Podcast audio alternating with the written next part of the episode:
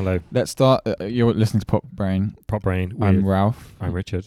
We were just before we went on air talking about a meme uh, that is a screenshot of a text conversation between a man and a woman. Which is already the kind of the the most like absurd mediated object, right? yeah, It's a t- screenshot of a meme of like a. a conversation, but it's like probably a faked conversation. No, I think I think it's real. I mean, it's definitely relatable. The the woman says, "I faked all my orgasms. And the man says, I'd already seen every meme you sent me a month before." "Yeah," and I, I think these are essentially equivalent. yeah, that's the the meme. yeah. The meme. i i- it's that like, i it's a it's a joke, but actually it's true.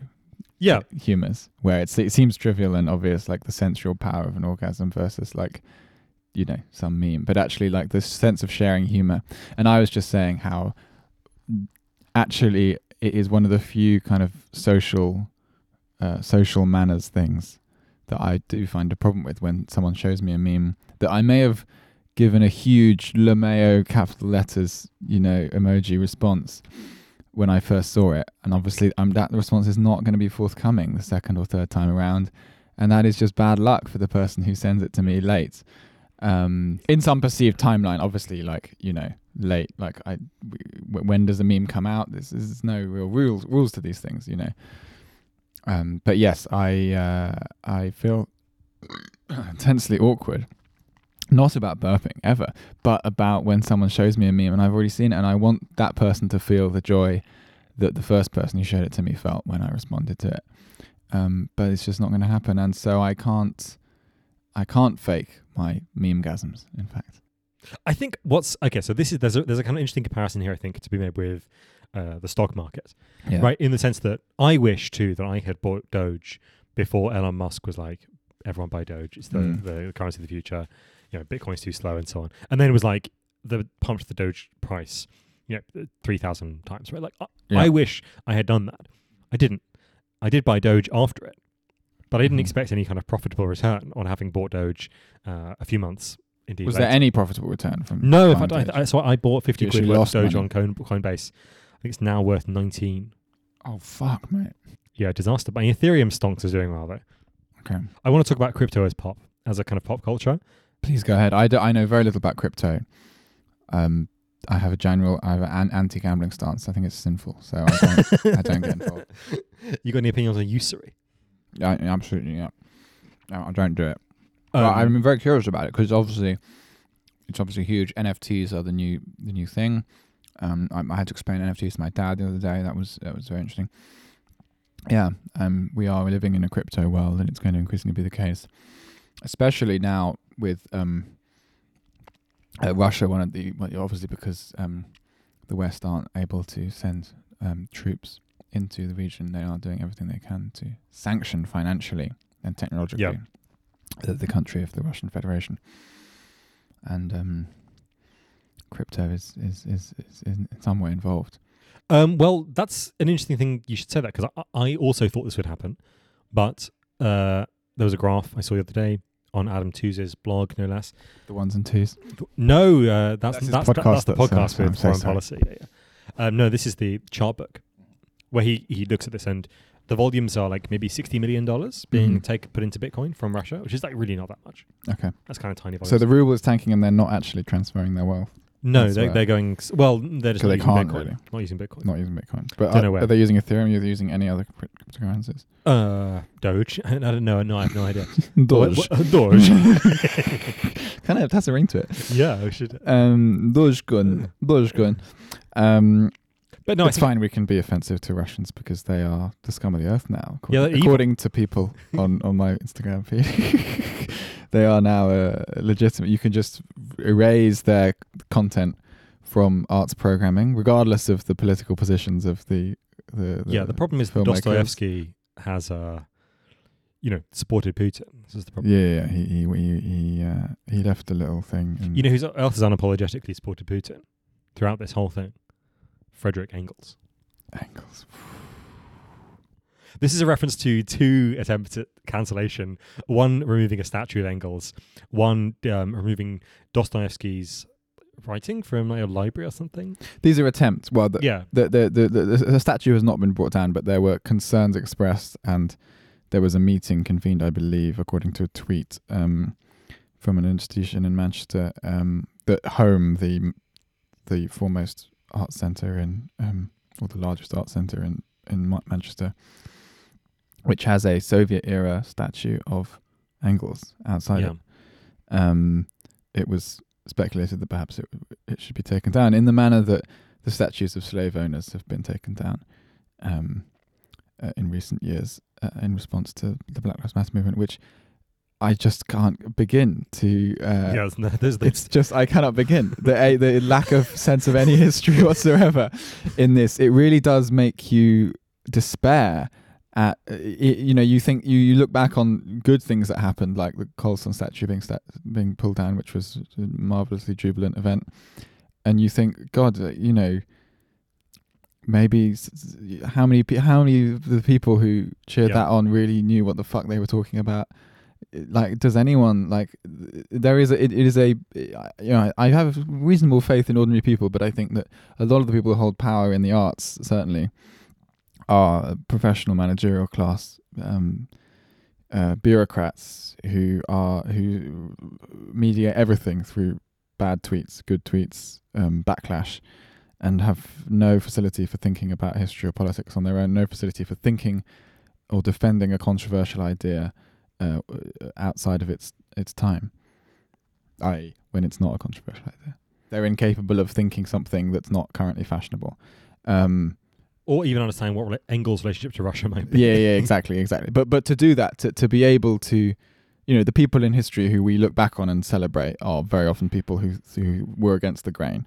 You know, uh, Galileo, Martin Luther King, whatever. Like people, people who thought things that were not generally what everyone else thought, and they stood by those things because they they had a they thought for themselves independently. Um, and uh, I don't expect every um every uh pr- arts producer or, or, or kind of uh, gallery manager in, in up and down the country that have the uh, the level of intellect of of um, Martin Luther King. But I would have I would have expected there to be some kind of curiosity, a, a basic curiosity about a statue and, and who the statue is of, um, rather than this frankly xenophobic approach to Russian culture generally, which has happened. Uh, it's not the biggest tragedy of what's going on in the world right now, but it does sort of uh, expose for me like an extraordinary ignorance and and um, um, bean counting. What's the what's the phrase? Just sort of self-serving nature of um, uh, many people who have the power to to cancel and put things on. I think the this is the almost the exact sense in which, for the PMC class, uh, history genuinely has ended. Mm. In the sense that the outside, or they they don't really understand themselves to be hegemonic. I think it genuinely is contested the question of who is hegemonic Yeah. and what is hegemonic in, in, in contemporary society. But nevertheless, insofar as they do understand themselves to be the norm carriers of society, they nevertheless think that that is the position, the right position to be in. Even though, as you were saying, like there is no historical period in which you would be like, yes, it is power, like the people in power who are the good ones. but they genuinely i mean it, it's the it's the symptom of having a conservative government and having a culturally very left-wing arts sector who constantly think they are starting a revolution but what they're actually doing is kind of um, preaching to an echo chamber It's a revolution of manners. yeah, exactly. Um, they're just concerned with behavior and manners, and the dimensions. You know, the dimensions of of gender politics, dimension of class politics, even that manifest uh, culturally, that manifest through uh, anecdotal behavior rather than through actual economic power, and through labor rights and through, um, you know, geopolitics. Even they don't seem to have an, an understanding of that. Whereas the position of Pop Brain on this is the is for the self abolition of the working class through seizing the means of production and converting it to uh, communism. I would like that actually, but you know, we it's getting from A to B is challenging. That's my official position. yeah, I'm, I'm, I, I am, I do support, um, communist Communism. revolution. absolutely, yeah, Yeah, of yeah, yeah. course. Um, but it's it's never really happened in a way that one can say, um, oh, that's sick. Let's do that. We've kind of wandered off the point here, which is the thing about the meme. oh yeah, yeah, yeah. The So thing I- about the meme. I, I want to kind of drag it back to that because in some ways this is relevant, right? yeah, In that there is pleasure and value itself applied to the idea of contemporaneity in Yeah. pop culture. And one of the kind of the most striking things I think about talking to people about pop culture and the almost kind of adversariality of lots Mhm. of those conversations is about how much of a value, an intense value, is placed on knowing something already. Mhm. So in some ways, pop has this kind of contradiction. I think I mentioned before, uh, maybe another book, another episode, is that in some ways, like the experience of pop as a consumer is that you are supposed to be reveling in the new, Mhm. and yet as a kind of a critic of it, yeah, you're supposed to already know the thing. Yeah. Right, and so you're kind of stuck in this mind where everything can must be simultaneously absolutely novel and Yeah. absolutely predictable to you. and, you get- everything exists on a tipping point where it's like, does something become, you know, like when does Billie Eilish become someone we have to talk about? You know, like when does when does the critical mass, or when does a certain incident or a certain meme or you know West End West Elm Caleb or Caroline Calloway, when do like certain people tip over into being like pop and to being like okay we all Well, when when they appear on Pop Brain, yes, which is often very late. yeah, several several Well, days we do- behind the news we cycle. do this. We, it's well, it's a weekly podcast. We can't, Yeah, you yeah. know, we can't. Um, uh, one day, maybe perhaps we'll be talking about pop every day, but um, but no, it's it, it, it that it- be communism. Yeah, yeah, exactly. That will be true, true luxury. yeah. If you want, if you want uh, Pop Brain to continue as a project, which you do, Yeah, yeah. do it. Do us a solid and uh, Do have a communist revolution. Just do a, do a little Yeah. And and I'll give you a clue. It won't start by pulling down a statue of Richard Engels in Manchester. Frederick Engels. Frederick, Didn't you call him Richard? Friedrich, I called him. Oh, I thought you said Richard Engels. No, no, no. I was like, that's- that's your bit solipsistic there. Yeah. Not uncharacteristically. I think it's kind of interesting that like knowingness has Mhm. become an interesting as a, becoming an integral part of experiencing pop culture. Yeah. In part because like we, we've talked before about the kind of the entrainment that Mhm. pop songs in particular put you through. Yeah. But memes, because they have such low stakes as things to interact with, right? Like you can grasp a meme Mhm. within a second. And if you can't grasp a meme within a second, then it's a bad meme. Right. Yeah.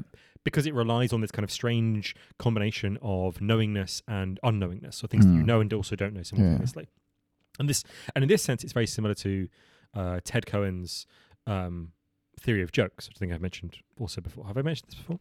Just give us the once over. Okay, so the which is that jokes are funny because they surface or make explicit Mm. some kind of shared piece of common knowledge that Mhm. we didn't know we shared. Mm-hmm. So it's a way of establishing intimacy, Yeah. basically, through the kind of the surfacing of this piece of knowledge. Mm. Um, so you know there are great examples of, of exactly kind of how this works.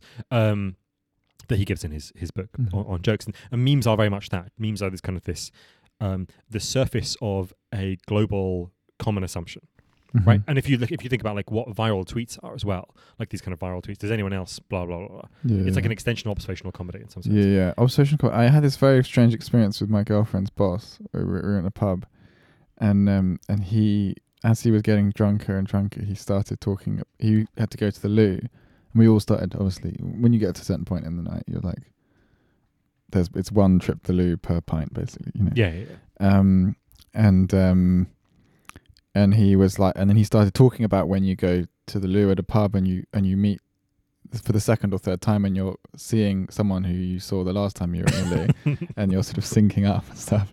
And initially it was very funny because it was like, oh, that's funny. That's something I haven't thought. I haven't thought that consciously about, but like, Yeah. I guess it sort of happens, or like it's sort of also just funny because it's about the loo and it, you're not supposed to talk about the loo. So there's some sort of minor taboo Well, being broken. So like, yeah, yeah. But then, yeah, as he got drunk and drunk, he just kept going on and on about syncing up, Amazing. syncing up with people in the pub. And then Amazing. apparently, my girlfriend spoke to him the, the following day at work, and, and he, he had no recollection of mentioning this this thing about the loo at all. Well, that means he can do it again, right? Because it's, Yeah. it's only implicit. But it was like it was a full like he had this real like uh, kind of James Acaster energy. He was just like really pushing this thing, and he was like you know, and like pointing at me as the other man in the in the situation because I think everyone else there was a woman. It was like five of us, um, and uh, and so you understand what I mean. Then you when you go to and you run and you and you oh you again oh okay yeah, and yeah it was like this it was but it was like the the uh, observational comedy moment. Like he just had to keep, but he didn't have any other things. It was just that like being turned over, and I thought, God, yeah, now you really do see how the sausage is made. This is James Acaster. This is how. yeah, yeah. This This, is is, all it begins. is. All Yeah, it is is just yeah. like getting drunk. I found myself analyzing jokes in a way that I don't normally like to analyze jokes, but I because it, was kind of falling apart. I, yeah. I felt the need to identify the, the various bits. And one of the kind of the interesting kind of transformations, I guess, in this kind of tension between knowingness and unknowingness, or like finding the new thing and already already experiencing something, Hmm. or already knowing something rather, is the vibe, the mood, and so on, which you Mm. you you grok instantly, like you grasp it Yeah. like immediately because it is kind of throughout your body Mm. and throughout the kind of the the, the the body and like everyone around you, and they're all Mm. experiencing the same mood, but nevertheless you can't know it. Yeah. Right, like the vibe is always something new, ungraspable, unknowable. Mm. Almost kind of, I guess, like interesting is that in the pop commodities recently, um, systems of like drug consumption, um, pop pieces of pop music, like Mhm. dance music, and I first basically I think I wrote something about this in like 2017, but Mhm. now someone has written a much longer thing about it, and therefore much more seriously about it, even though they're, as I should point out, five years late to this thought. So this is an article that you share, shared with me called Vibe, Mood, Energy. Yeah, Vibe Mood Energy. It's in the Drift. Uh, link in the show notes if I remember. Probably not. And um, Who is this writer? no idea. Mitch got a silly French name. So um, Oof, xenophobia already. No, I, is that not a I support it. yeah anti-French? He's probably Canadian or something. Oof, what even worse. Ten, like, terrible. Okay, here we are. Not that having the article open is necessarily going to be that helpful, but yeah, Have you read Mitch Terrieux, uh, Vibe, Mood, Energy, or Bust Time Reenchantment. Now, Richard, could you please explain to me and the listeners why this article feels important?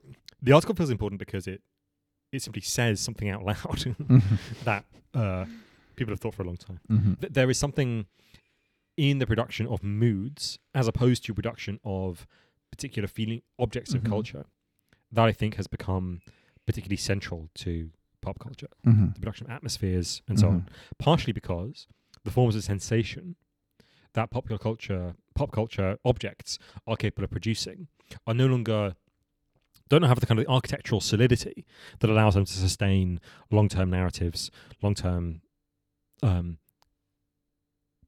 uh, development over over the course of kind of um, days, months, weeks, years, and so on. I don't think that we have that anymore as a kind of pop culture. What's an example of us having had that before?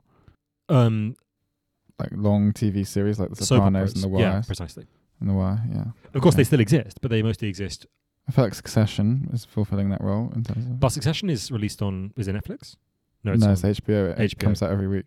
Oh, okay. So it, doesn't, Yeah, it it's- doesn't. It's not come out all at once. This is what I was thinking about the Netflix kind of Yeah. show that like is released all at once, and therefore Mm. you just kind of It just disperses, yeah.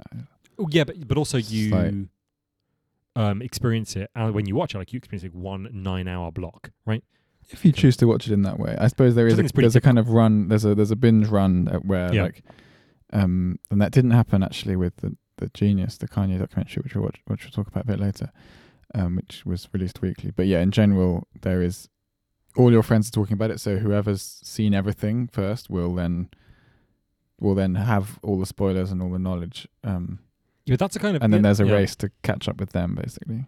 Yeah, so I'm kind of wondering what like is it just that you want to be able to have a conversation about it that means that knowingness becomes such a kind of a social weapon, Mm-hmm, Or something. Right? Is it, is it just the, the the the need to know, or is it like a kind of a?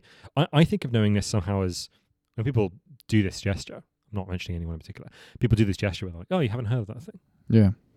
Like I get the sense that there's a kind of a performance of being the optimal or perfect kind of subject Yeah, kids keeping up with the Joneses. Yeah, but it's keeping up with like the the the global pop culture. It's like keeping up with the Kardashians. keeping yeah, it's keeping up with with like the keep it's keeping up with keeping up with the Kardashians. yeah, But I think that there are, s- but that, that yeah, there. Are, I mean, I would sort of be quite snobbish now and say like there are kind of TV shows like this TV show Chloe. Yeah.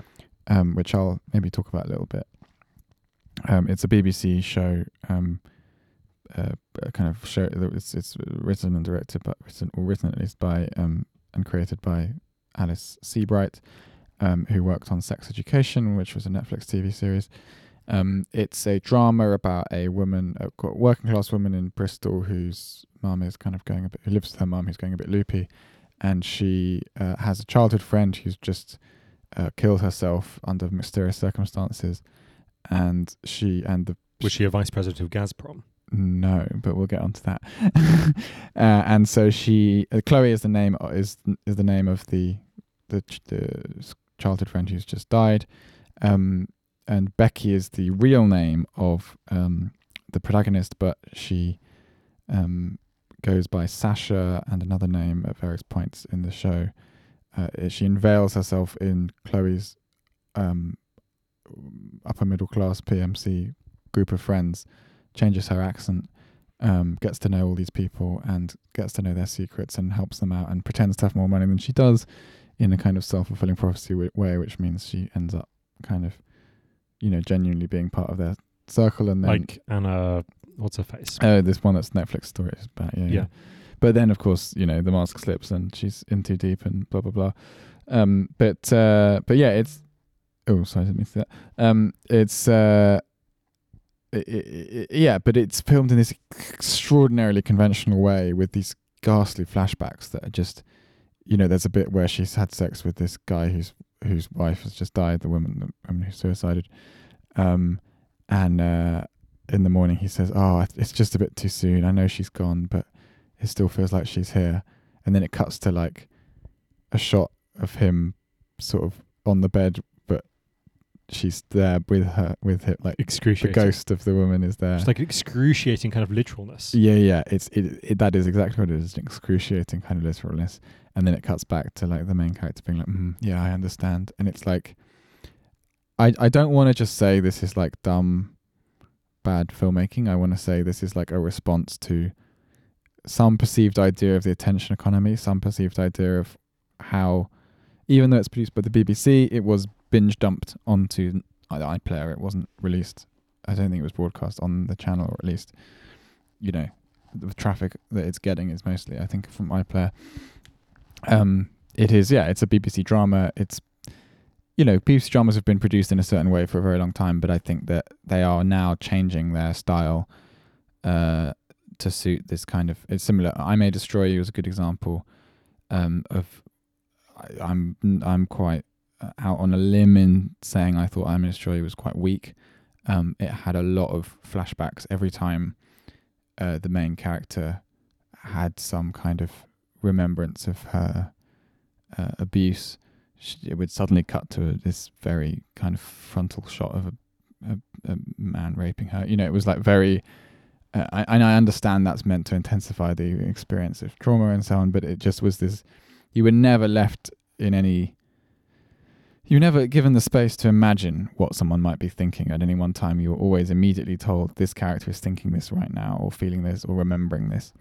Um, and I, I just think that's tremendously disempowering for the viewer. It gets people used to a, a more passive viewing experience. Obviously, like inherently, watching something is to an extent passive, but you can make films and drama, and they the films and drama have been made in the mainstream on mainstream platforms like the BBC um, in the past. Not to get too nostalgic, but you know, like people like Alan Clarke and stuff, they would make dramas where you would really fill in the gaps and you would be allowed to think for yourself about what a character was thinking, or you'd be allowed to just wonder what a character was thinking. And that era seems to have gone. And I do think it has something to do with social media, uh, and I do think it has something to do with um, Netflix and the way things are produced. Even Black Mirror was more subtle in its first series, its first iteration on Channel Four than when it w- went to Netflix. What's the connection with social media? Because I, th- I I always think that people when they invoke social media are, are doing a disservice to their own criticism normally, partially because social media is such a kind of a voluminous thing, but it's also a thing that is um so tied up with people's conceptions or, and like feelings about it. Yeah, yeah. So, I, like, it, what- what do you mean It exactly? deserves elaboration. Yeah, I mean, I think I think that when you when the the typical way that people express themselves on social media is an image and then text, and the image is um could on its own be something quite mysterious. You know, Right. Yeah. it could just be someone you know um it, could- it, it could it's i mean you talk about the the, the kuleshov effect you know the way the Im- sequence of images changes the, the the meaning is attached to to each individual image um and um and yeah the say someone posts a selfie and then below they say you know i've been really worried about ukraine or they say i've I've just been diagnosed with cancer, or I've just recovered from cancer, or I've you know got this amazing job. You know, like there is a constant um, the mode of ex- self-expression, and it is self-expression on social media, um, demands that you that everything is clarified and and and there's a commentary on everything, and you know even even in a TV series like Chloe, which is trying its best to play on mystery. It's trying its best to be a, a somewhat of a detective. I think that's maybe why it fails as a detective piece because it's it's it's riding this balance of of oh Chloe, we don't know re- what really happened, and then on the other hand, every time something happens, it's kind of like I'm going to tell you what happened. it's signaled to you in this m- very very obvious way, which means that the reveal itself of of why she killed herself or why she might have killed herself um, is a bit underwhelming, and actually we don't really care. We don't really care that much about the, about that character because she's she's been revealed to us um, in a very bait, uninteresting way. That's that's I mean that's very synonymous with social media, and the film itself does show a lot of social media, which wouldn't necessarily be. I might add, it wouldn't necessarily be a problem to show social media on screen, but it's just the way that everything is coded immediately as it's shown is kind of it's a bit for me it's kind of anti art. It's anti with the thing that art only art can do, which is to like be ambiguous sometimes. strategically ambiguous at certain points in order to conjure something that is like ineffable between us. Yeah, I, I, I disagree that only art could do that, but I think definitely one of the important aspects. Memes can do it too. Precisely. I mean, uh, uh, uh, memes are the central art form of the year. Well, then, I'm not then, even joking. Then not- this is only, not like then only, then it does. Then my point, if memes are art, then Yeah, yeah, I think right. everything that I think that everything that can do that is in some way art. Okay, let's put it Damn, that way. that's uh, extremely useful for you. good, good, good Uh, save, as you would say. yeah. Go on. What else? What else does that? Well, I mean, I'm going to do it. By talking. By talking, I mean discourse can be ambivalent. Like discourse, even though I kind of demanded that you cash out and extrapolate from what you meant by social media there, Mhm. in your rather kind of vague use of the term initially. Like, even though I demanded that of you, I could Mhm. have not. And Yeah. Like, it could have been left ambigu- uh, ambivalent, ambigu- ambiguous, and so on. Like, I think there's a kind of a But there's a difference between being unclear and being like.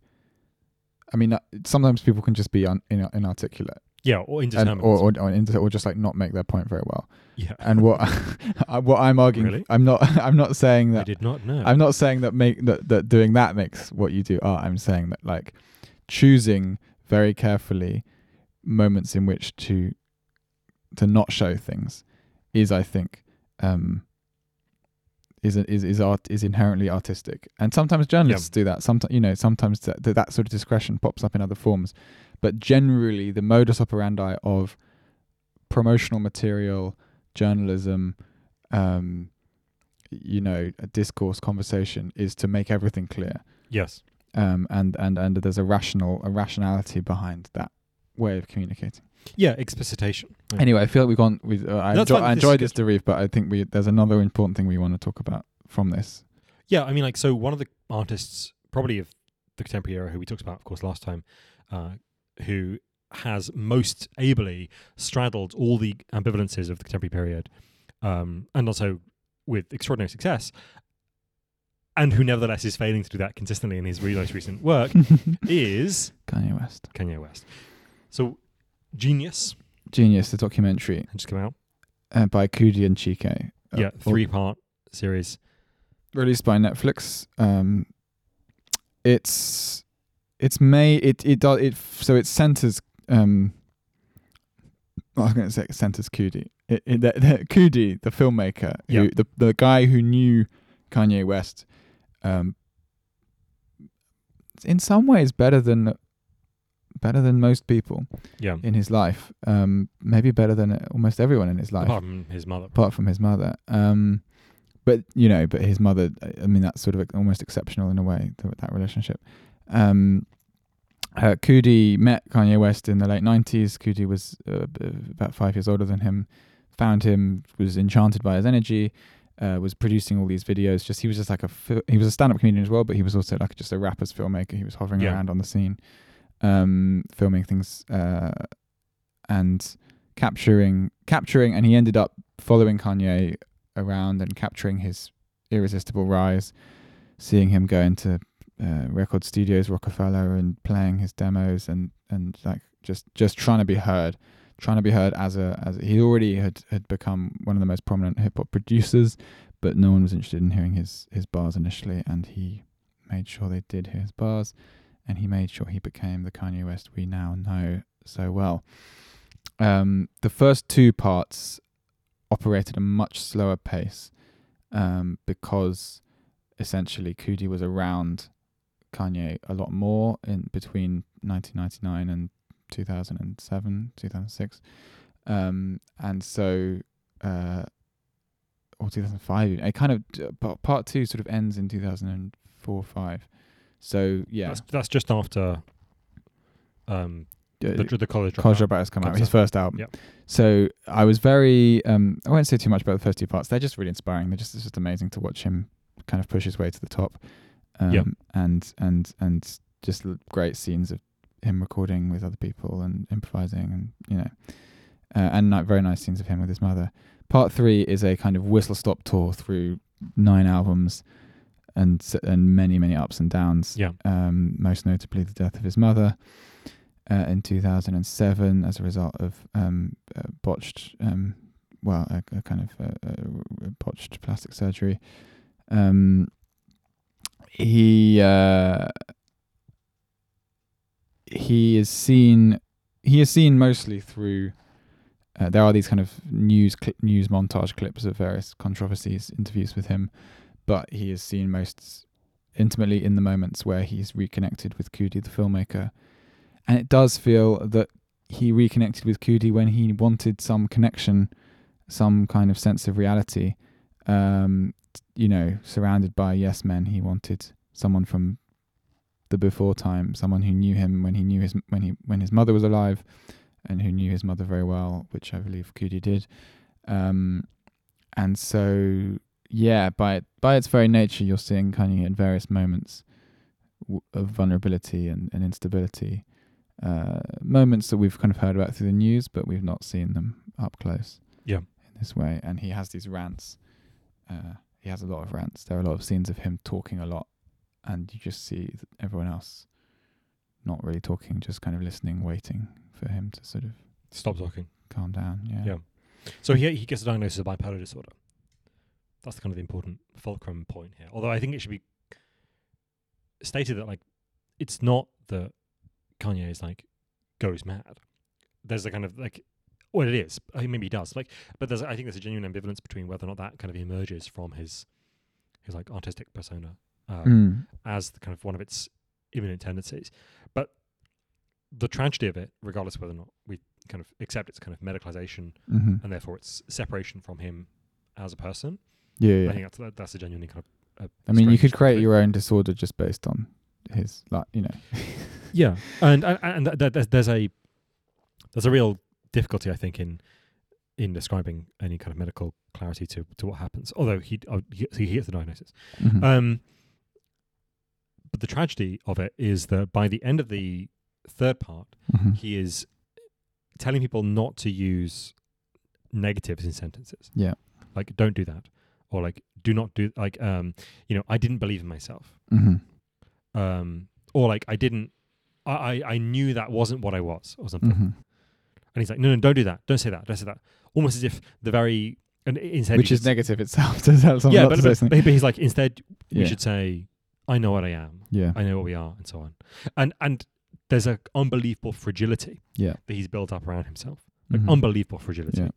And I kind of, I don't know. I- mean, Is it possible to think about this in terms of the art and the music and the the clothes and so on and the the persona, which is like one of the, his objects, Mhm. without simply defaulting to this biographical mode where we're like, well, he's crazy. Like, well, he's got this kind of megalomaniac. I mean, that was the one the one aspect of the documentary I felt let down by was that it didn't acknowledge um, that My Beautiful Dark Twisted Fantasy, Jesus, Life of Pablo, Donda, Kids See Ghosts, especially, but not limited to those albums, are like extraordinary works of art. Well, and 808's Heartbreaks and Graduation and College Dropout. Um, uh, but yeah, yeah, like it did. It doesn't. Re- it sort of acknowledges that he managed that he got huge acclaim, but it doesn't. It glosses over this long, this very important period where he made he made some of the best music of the 21st century by far, um, and it doesn't. Yeah, it doesn't have a way to acknowledge that, and, and and in a way, yeah, in a way, no discourse, right? It doesn't.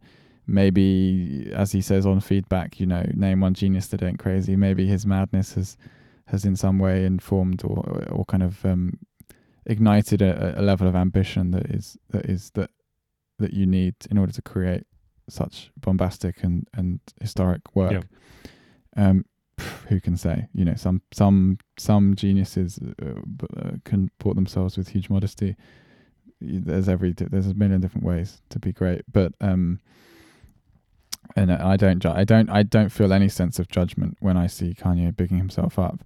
I do, however, feel a great sense of sadness when someone seems to be in a state of delusion or or or in that fragile state of, of outlawing negativity and I've seen I've seen people kind of vulnerable or, or like mentally unstable people fall into a a solution that solution might be a cult they've joined or um, an addiction group they've joined or um, uh, religion in the case of Kanye. Um, and then after that they say things like every day is a good day because it it, it, it it- it's uh, it's come after all the other days. Everything is good. Everything every day I feel great. Um, there are no negatives because it's all it's all leading towards something. It's all positive.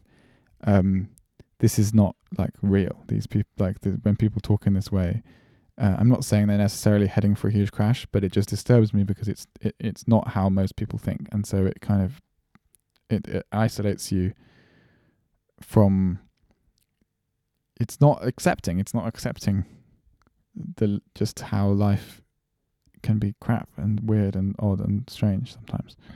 And that sort of that makes me feel something bad something troubling is happening or that someone is out of reach of someone who can kind of um advise them it's not good to be submissive to others or, or capricious to others um others' advice, but it's also not good to be totally uh, indefatigable, totally. Um, uh, and I think Kanye West does, apart from his dad on FaceTime, who says after the mad abortion speech, um, maybe write a script next time.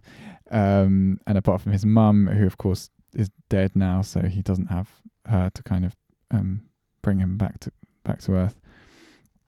Um, you know, he doesn't. No one, none of these other people, even Coodie, when he announces his his run for presidency, says, "Oh well, I knew Kanye did it doesn't is not a fan of the word can't, so I just said, if you conceive and believe, you will achieve." I don't know why you'd say that to someone who is running for president and very clearly, obviously, um, is wasting their time in that particular pursuit.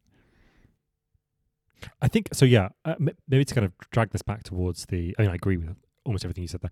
To, to kind of drag this back towards the the discussion of kind of vibe and uh, mood and um, judgment, as you Mhm. said, like that, there is there is a sense in which it's not that Kanye West's um, musical output is like post judgment, but it's not far off, right? Like there is a sense that there is, there is a kind of a sense in which the The lack of cringe, you mean? Uh, it's refusal of cringe. Or Yeah. it's, it's kind of ability to completely sidestep. I talk to God every day. That's my bestie. yeah, like, and, and Like, he means it. And he's, yeah. he's he, and he- It's so beautiful that that is like one of my favorite things about Kanye is that he is that his he can be cringe and he doesn't give a shit. He refuses that fr- very much. He refuses someone being like, uh, you know, yeah. I mean, I, I don't- think that cringe is the only kind of judgment, but I think it is a, a predominant one at the Yeah. moment. It, because of its contradictoriness, because of its its extraordinary tensions between all the different aspects of you know the religious, the uh, the kind of the sexual dimensions of the work, the violent dimensions of the work, the Mhm. kind of the braggadocious aspects of it, yeah, the deeply humble and like Mhm. kind of gra- grateful and the uh, excited and just like joyful aspects all, all these Mhm. different kind of aspects because of its contradictions because of its extraordinary tension and tautness as work it makes it insane that you would be like oh this is good or this is bad and and therefore in some sense it's much more like a mood yeah, but it's a mood that because of its articulacy mhm. does not fall into this trap of being like inexpressible No. So it can be known, it can be understood, Yeah, yeah. but it can't ever be completed, right? It can be it's and this is this is I think is why I become so angry with like uh, music critics who are not like worthy to like kiss his feet, like you Yeah, th- yeah, like yeah, b- because they are just completely incapable of suspending their own petty judgments. Yeah. on his per- on usually on his personal life or on his attitude, Yeah. rather than on form, which is an area in which he has consistently excelled, pretty much. Yeah. Even even in you know, an even album like Jesus is King, which I think is let down by his kind of his belligerence. But it, it's let down It- precisely because it doesn't embody a contradiction. Yeah, yeah.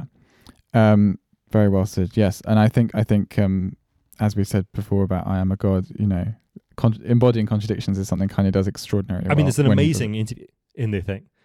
No, he's like, d- d- d- oh, d- you I just the- told you what I was. A Yeah, god. so the context is, um, he's like, people. I, I wrote a song called "I Am a God," and people are like, "Who are you? Who do you think you are?" To to write to call a song. It's like, I just told you, I'm a god.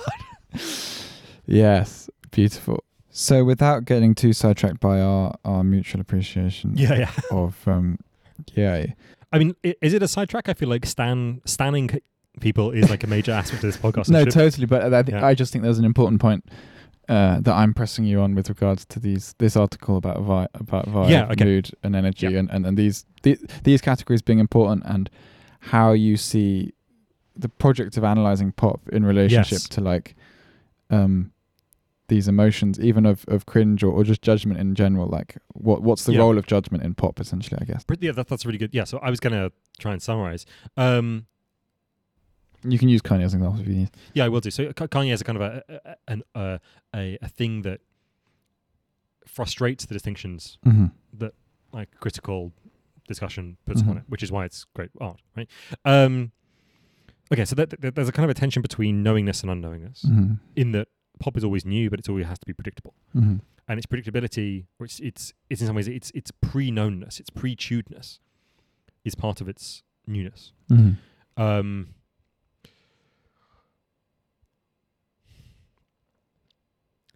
but knowingness and unknowingness are both functions that allow you to express judgment. Yeah. Um, that is like you know, uh, you i- in order to judge something, it kind of has to be knowable, Mm-hmm. be coherent. And atmospheres, moods, vibes, energies, and so on, you can't really judge them. You can decide that you want to leave them. Mm-hmm. You can try and want to change them.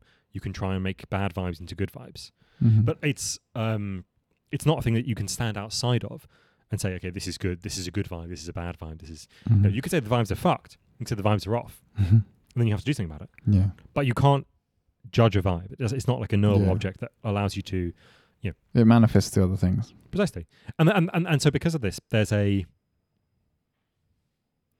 what like kanye's art does is get past the distinction between the knowable object and the unknowable object right? By being immensely expressive, full of contradiction, Mm-hmm. and yet and, and extraordinarily braggadocious and that like completely gnomic, Mm-hmm. um, utterly involved in like the single, the singular and irrepeatable um, thoughts of like himself as a, as a Mhm. person, right? And, therefore, kind of you know not communicable. Mm-hmm. Um, so you're either in the Kanye vibe or not. And because it embodies such an intense degree of contradiction, getting outside of the, the work of art to be like, oh, this is good, this is bad, just like nonsense. yeah. And therefore, Although we can say that uh, on a formal level, which is how I've always approached criticizing Kanye, I can, you know we can say that. But what, what, do, what do you mean by formal there? Well, I think that um, you know, um, well, I was arguing with with um, my friend Daniel about um, how Hi, Dan. how how how Donda two. He said that Donda 2's production was too kind of um, crunchy and and like reduced, and it didn't. He didn't like the sound of it at all, and he thought it was sort of ch- cheap. That's and a shame. I, and I was saying that I think that that reducedness, that kind of way it had been kind of um, bl- things that had been blended together, I found like really powerful. Yeah. and I can't really like. It's a funny argument because it's like I can't really talk Daniel into agreeing with me, but um, uh, and he can't talk me into you know Sure, I mean, into dislike. famously, aesthetic judgments you know can't discuss them. but but but uh, but that doesn't mean we shouldn't have them. That doesn't mean we shouldn't try and like connect on what we think Yeah. does work or doesn't work. Um, but I think that's I don't know how that relates to vibes and moods, but I definitely think what we would what we did in the last podcast when we reviewed Donda Two when we talked about um, Get Lost the track, um, why that the rep- repetition and variation, something which several reviews have now said they find to be prosaic and and, and dull and unambitious. Why for, for for us minimalism is extremely moving and expressive. The lack, Yeah. the you know, uh, uh, uh, and may if I may bring in a comparison point that I've that has been on my mind since you since you were talking about Kanye in this mode. Is is uh, Kendrick Lamar who Yeah. doesn't get spoken about very much now. Um, very much had his moment. If we were doing Pop Brain in 2014, we would have probably done a whole episode about To Pimp a Butterfly. Um, and uh, and then he did this album Damn that was kind of seen as like a sort of post-Trump response. Um, his work is um, or was loved and embraced by critics. I think the Needle Drop made it his album of the year and gave it a ten out of ten. Um, his work explains itself. It tells you what position it takes.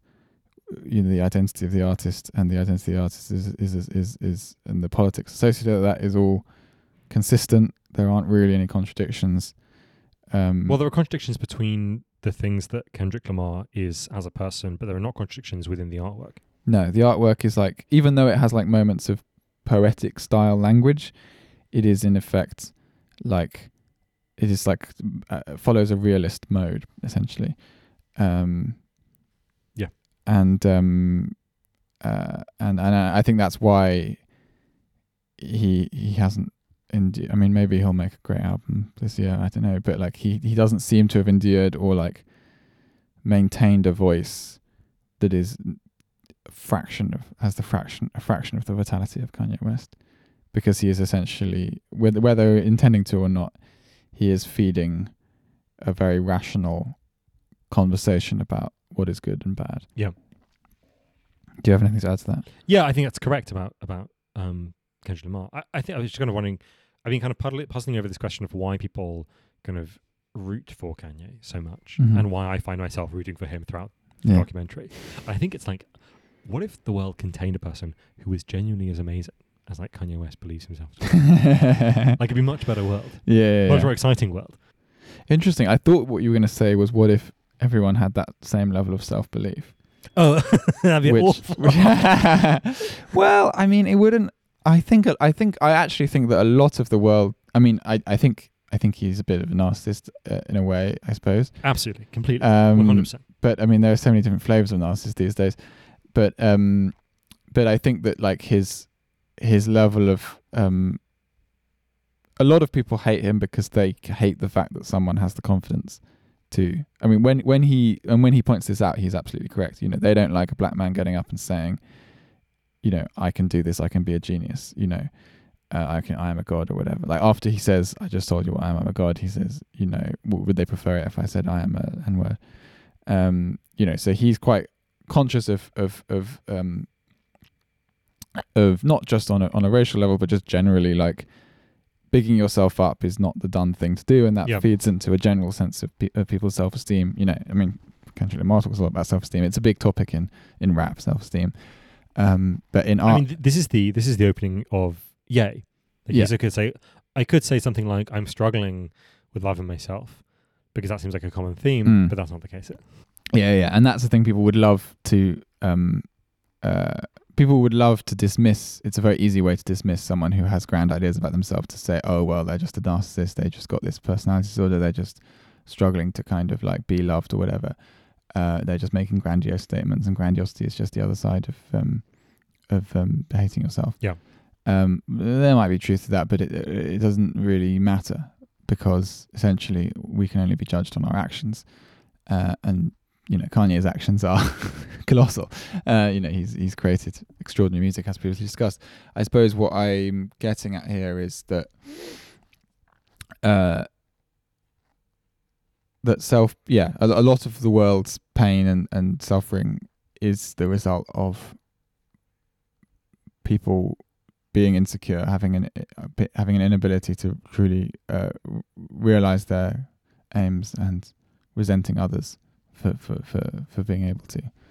That's true, but I think I mean the, the reason why I say it would be a disaster if everyone had the confidence of Kanye West is because he's clearly a profoundly unhappy man, yeah. Like deeply, deeply unhappy yeah in a way that I don't think anyone is ever going to be able to overcome, and that's part of the way, including him. Uh, I mean, definitely him, uh, and no one will ever be able to get over that. And his mum was the one who was kind of holding him in this position Mhm. where he could use that profound sense of unhappiness towards something that was genuinely productive and contradictory and beautiful, which he still was after which he still was died. afterwards. He died, yeah, but then there's Perhaps a gradual so. unspooling. Yeah. yeah but even so he's still making great music That's true. Yeah. I mean, I, I guess. Yeah, and then this is kind of mildly replaced by Kim Kardashian, right? And then and kind then of falls apart. I don't know what happens in 2018. Basically, he he gets on the Trump train and then gets off the Trump train. Yeah, there's an amazing. I mean, talk about contradictions. There's an amazing tweet after all that sunken place stuff. You know, while while literally while Kendrick Lamar was releasing "Damn" and and there was this real like, um, you know, this total liberal retardation on the upon the matter of Trump being president, and Kanye was wearing the MAGA hat and uh, all this stuff and being Yeah. called, being called, uh, you know, said that you know being called like a, a tool for for the right. Um, and uh, and then he tweets this thing saying, "I've been, I've been used to Yeah. to express things I don't believe. I'm gonna I'm gonna leave politics, uh, forever." And then he runs for president two years later. well, it, it- to be fairness, he runs for president by leaving politics. Right? Like, there's Yeah. no politics to what he does, other than he's has kind of stupid opinions about abortion. yeah, which is political, Yeah, that's true. but it but it- it's true. It actually But it's not really about it's not but really it about the politics, right? It's about him. It's like, Yeah, what yeah, if you it- killed me? yeah, it's true actually. like It- that, that famous kind of example that people are like it's very true. Uh, fr- Very what are the good uh, point. kind of pastors in America love to do? They're like, what if you'd, you know, like you killed someone?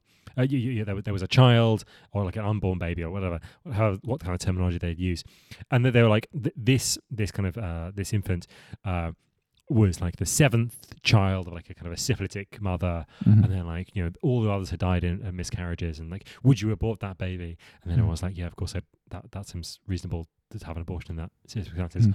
It's like, well, you'd have killed Beethoven. Like, that's a very common argument I've heard lots of times in like kind of uh, you know right wing kind of anti abortion stuff. But Mhm. Kanye is the only person I've ever heard to make the argument about himself. yeah yeah no it's true and in that sense in that yeah there's a an an, an, an amazing uh uh, apoliticalness to his run for president in Yep. a way the way it functions and the and the criteria in which it's measured and like yeah just the aesthetics of it I mean, he's not wrong. He and Trump both do have dragon energy.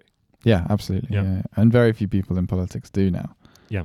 um I mean Boris Johnson like sort of kind of has it when he's allowed to but yeah in general it's very rare and we kind of we like dragon energy on this podcast because it's pop